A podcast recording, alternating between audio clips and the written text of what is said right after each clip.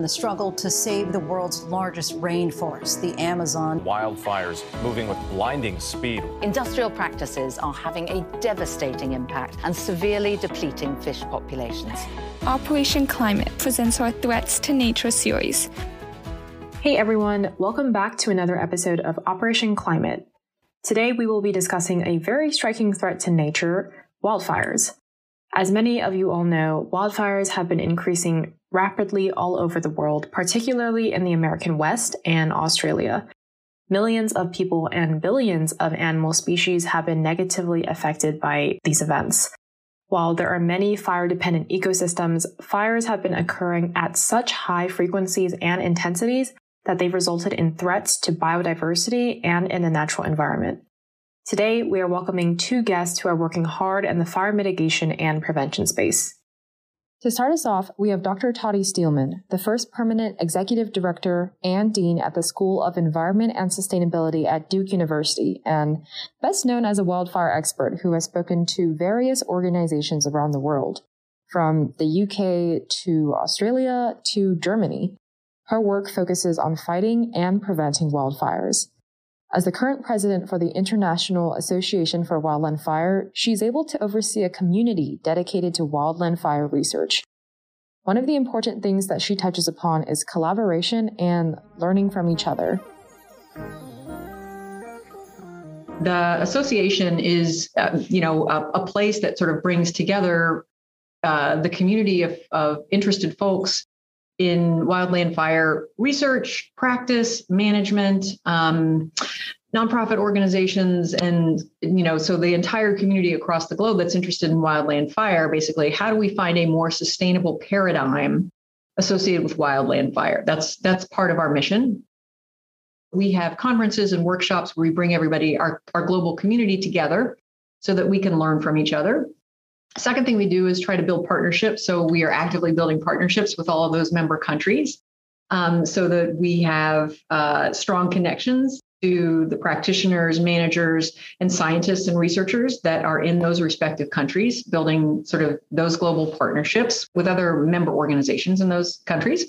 And then the last part is how do we create a larger sense of belonging um, among the wildland fire community? Because we are all dispersed across the world the northern hemisphere tends to fight wildfire um, in what we would consider our summer months in North America, and in the southern hemisphere, Australia, South Africa, um, Latin America fights wildfire in what we consider our winter. And so there's a sort of interesting um, reversal of seasons. And so we're not always on the same page, but we do try to create a sense of community and fellowship and partnership um, as part of that sense of belonging within the association. Wow, that's very cool. I didn't realize how much collaboration is happening in the firefighting and fire mitigation space. Yeah, and it's not just sharing knowledge. Dr. Steelman brings up how there's also an exchange of resources and personnel. For example, the fire seasons of the US and Australia are opposite from each other, which means that Australia can send over resources and personnel during the US's fire season and vice versa. She also talks about how we can learn not just from each other's current practices, but also practices in our pasts, particularly those of indigenous groups. Obviously, the US and many countries around the world have conflicting histories surrounding indigenous peoples. A prime example of this is that historically, Native Americans have been restrained from practicing traditional land management, including cultural burning practices cultural burning practices. How does that work? Basically, this involves prescribing controlled intentional burns in order to create breaks in the land which wildfires can't cross since the vegetation has already been burnt. These practices help reduce the impacts of wildfires and even have other benefits, such as removing invasive plants, cutting off debris, and recycling nutrients back into the soil. Dr. Steelman is quick to bring up how the U.S. is wrong for preventing these forms of prescribed fires. She explains how governments can learn from these groups and praises Aboriginals, the indigenous people of Australia, for their land burning practices. Um, another interesting thing about Australia, Australia has a really uh, much longer history of Aboriginal burning. You know, prescribed fire is a really important part of reintroducing fire naturally into ecosystems that have basically a lot of natural systems basically need fire as part of being a healthy ecosystem. And one of the things we've done in the United States is to um, really take fire out of a lot of our systems because we've had a history of suppression basically since 19 since the early 1900s of putting all of our fires out. Um, but the tradition of prescribed fire has been something that among indigenous communities and particularly the aboriginal communities in australia has been very prevalent because i think there's been an understanding that you need the fire on the landscape in order for the ecosystem to be healthy. And so in australia that tradition has been alive and well for thousands of years. And in many ways um, the practitioners especially in northern australia have been vital in not only reinvigorating some of the practices elsewhere in the world but also just sort of being leaders to show us how we can continue to do that. And I think that's a really exciting part of, you know, big swaths of Northern Australia in particular, the Northern Territories get burned every year by the uh, Aboriginal peoples there. Wait, what? Fighting fire with fire? Yeah, the point is that we need to prevent buildup of flammable materials that would cause the out of control fires we see in the news. One of the best ways to do that is to have controlled fires that are smaller. In addition to the indigenous communities, Dr. Steelman also talked about other key stakeholders involved in wildfire management. If you're from the Intermountain West in the western part of the United States, you know, California, Oregon, Washington, Montana, Idaho, Wyoming, Arizona, um, New Mexico, um, you know, those are all states that are, are seeing record years, year after year right now. And the people that live and are affected by fire, whether that is, you know, you live in something called the wildland urban interface, which is where homes meet the forest. And so then you're at risk if you don't know how to coexist with wildfire in a, if you haven't sort of taken some responsibility for preparing yourself for living in that area. You know, that's an incredibly important stakeholder community, right? The people and communities and towns that are affected. And then the other thing that we need to think about increasingly is the folks that are affected by smoke, because those fires are creating huge amounts of smoke and that smoke can travel you know thousands of miles. Um, so then there are people who are affected by smoke and those are important stakeholders. So you've got the wildland firefighting community you've got towns and cities and residents who are affected by it and then you've got folks that fall within the smoke sheds where that that smoke has a fallout. So i think you've got a whole variety of of potential stakeholders that are affected um, by wildland fire what Dr. Steelman said about an increasing number of people being affected is a great point. I remember seeing crazy photos and videos of the skies turning brown and red from the fires last year. Personally, I'm from so- Southern California, so it was kind of a scary time. So, how do these stakeholders fit into policymaking or other solutions for firefighting or mitigation?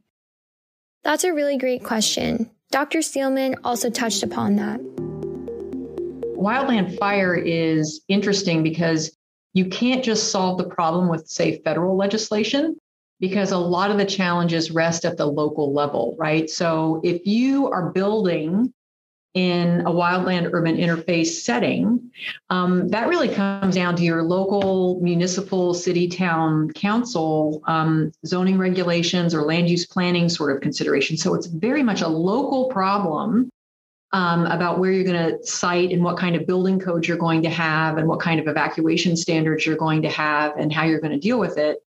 Um, states sometimes also have some land use planning uh, requirements, um, but not always. It's really more of a local issue. And then you've got sort of the federal policymakers where they can provide funding and guidance and support, but unless it trickles down and really has an impact at the local level, um, it's hard to get traction. So you have to have all three of those levels the local, the state, and the federal almost working together. And then, of course, we can throw into that mix climate change, right? So we just had COP26, right, in Glasgow. And as part of that, we're trying to solve the climate change problem. And, you know, as the world gets warmer, um, one of the, there was a fascinating study related to uh, warming in the Arctic is directly correlated to the increase in wildland fire activity that we're seeing in the American West. And so we're all connected when it comes to this climate change, you know, issue because what we see is that as the Arctic warms, it changes the, the air patterns that then create more hot air, uh, arid air in the western United States. And that those are very ripe conditions basically for uh, wildland fire. For wildland fire, you need hot, dry, windy conditions. And that's what we're, that was the connection that was made in the research that just came out in the last couple of weeks. And that's being forced by this change in what we're seeing basically in the Arctic. So we also need global policy. So you've got global policy, federal policy, state policy, and local policy that all needs to work together in order for us to have a really effective approach to, to dealing with the complexity of wildland fire. Wow, I had no idea wildland fire management was so complex. Trying to coordinate local, state, federal, and global policy seems really hard on its own. And, you know, then you add climate change on top of all of that. Yeah, definitely. And Dr. Steelman emphasizes that what makes it even harder is the fact that the climate crisis is an ever evolving situation. So the practices that were used 30 to 50 years ago might not be the best solution anymore. Here she explains more about that. Well, I think that the you know the systems that were put in place to fight wildland fire um, were really in the 1970s, and you know, the world has changed a lot in the last 50 years. Um, if you just even think 30 years ago, you know, the world was, uh, you know, cooler than it is now. You know, we're warmer now than it was. So if you go back um, and and look at where we were in the 1970s when our firefighting management and systems were put in place, the assumptions on which they are grounded don't quite hold anymore. We can't assume we're fighting the same kind of fire. We can't assume we're going to have the same kind of resources to fight fire. And we can't assume that the same kind of firefighting tactics are going to work in, in that context um, because we have ample evidence that it's not. So we have to really question those assumptions about the severity of fire that we have, about the resources, because if we have so many fires taking place concurrently, we're not going to have the same kinds of resources to put on a fire and and historically that has not been a huge constraint for us but now it is. We don't have the resources to put on it. And then finally we just you know there are some the severity intensity of fires that we're seeing um, basically mean you just can't put them out. You have to wait for the weather to change. And we shouldn't be putting firefighters men and women in harm's way to put out those fires. We're just going to have to get smarter at understanding where and when the things we can do as humans work, right? Like we don't have hurricane fighters. We don't have tornado fighters, right? We understand that those are natural phenomenon where we have very little control. And now there's a certain segment of percentage of wildland fires that are falling into that area. They are so severe that there's just very little we can do about it. So we really have to question our assumptions so we don't waste resources, put lives at risk unnecessarily, and get a little bit smarter about what we can do under the current conditions. That's insane. We hear news about large fires raging across large swaths of land, but I don't know. I always assumed that they were controllable to an extent. It's totally crazy. But luckily for us, the technology sector is becoming an increasingly important stakeholder in the wildfire space, and they are trying to use their tech to help the situation. Some examples include using thermal imaging technology to search and save wildlife, software management tools to help responders, and drones to collect data. Our second guest is Dr. Jason Schatz. Jason is a data scientist manager of Descartes Labs, which uses geospatial intelligence and data processing to answer questions about processes in the physical world. And one such problem they are tackling is wildfire detection. Jason graduated with a PhD in environment and resources at the University of Wisconsin Madison and has been working on environmental projects ever since. Here's him giving a little intro on the wildfire detector projects that Descartes Labs is undertaking. I feel like it was maybe three years ago, but there, we're we had a were in the midst of a really bad drought in New Mexico and a really bad fire season. Like, um, actually, a group of us had just been on a run in the mountains, like the evening before, and then like the next day, they shut down um, public access to the forest because the drought was so bad and the wildfire risk was so high. Um, and there were a couple uh, wildfires that we saw when we were on a run up there. And we came back down and a group of folks at the company got together and pulled in, started and started brainstorming how we could help. And one of the ideas we came up with was to just leverage our strengths pulling in satellite imagery and create a real time wildfire detector. So I was not the primary person on this. I was, I tried to help where I could, but um, I think, yeah, smarter people were doing the bulk of the work. Um, but we uh, created a pipeline to pull in imagery from a satellite called GOES, which is it's a geostationary weather satellite, but it works. But what that means, it's like always over the same point in the Earth. So it's just taking new images of everywhere in the US every like five to 15 minutes, depending on where you are and what's going on. And they're pretty coarse resolution, like a single pixel on there is like one kilometer resolution or so. So it's, it's pretty coarse, but wildfires tend to be so hot that um, even if there's just a small one within the pixel, you can you can detect it. So so yeah, we stood up a pipeline that I think is still running. We actually have a fires channel in our Slack where you can you can check in and see what's what's being detected. But yeah, it's like I think the latency is like five to ten minutes. So like you know, imagery is collected on the satellite, it gets beamed down to us we process it and like output alerts of uh, of wildfires like while they're happening. That's pretty cool. It's crazy how one pixel on a screen can indicate something much bigger happening in real time.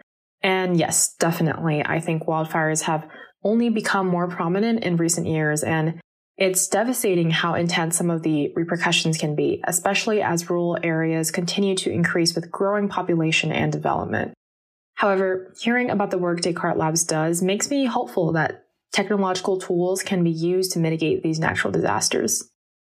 For sure. If we can detect these fires earlier on, perhaps we can stop some of the most severe damage from occurring. This does make me curious, though, about how this mountain of data can be used in further research in wildfire management. So, I asked Jason about the overarching trends seen in fires through geospatial analytics.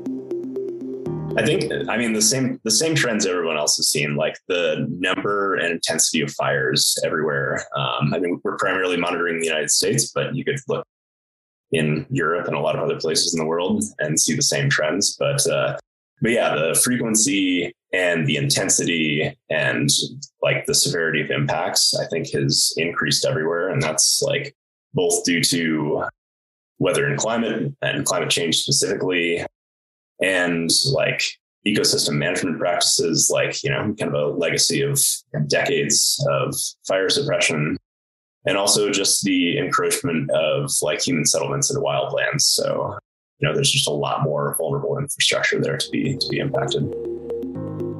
Right. I think a lot of time it's easy to hear about these large scale events in the news and then forget about the root of the problem.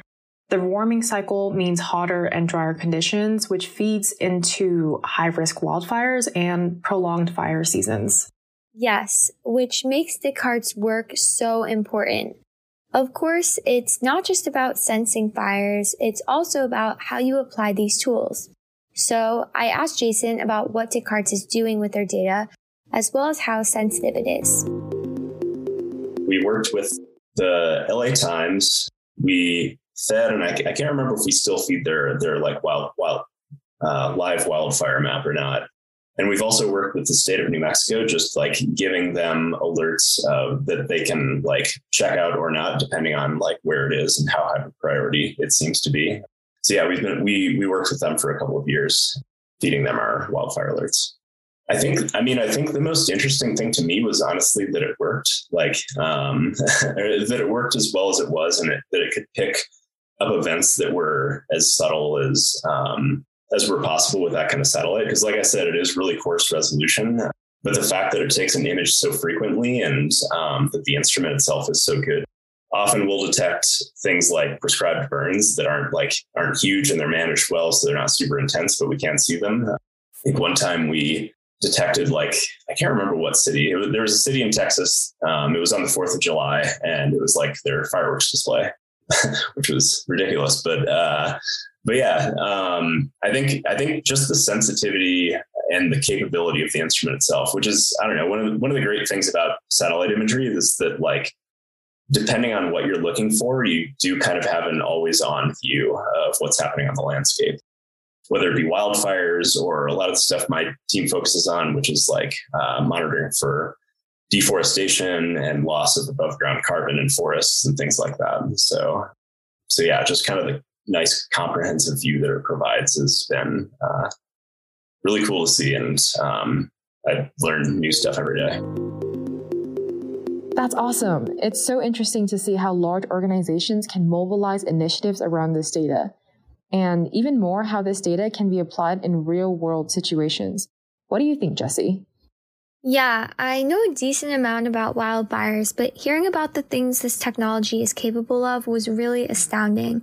I was curious if any other data practices or AI tech have been utilized for wildfires or even within the climate change space that could potentially be useful for the future. Here's what Jason had to say.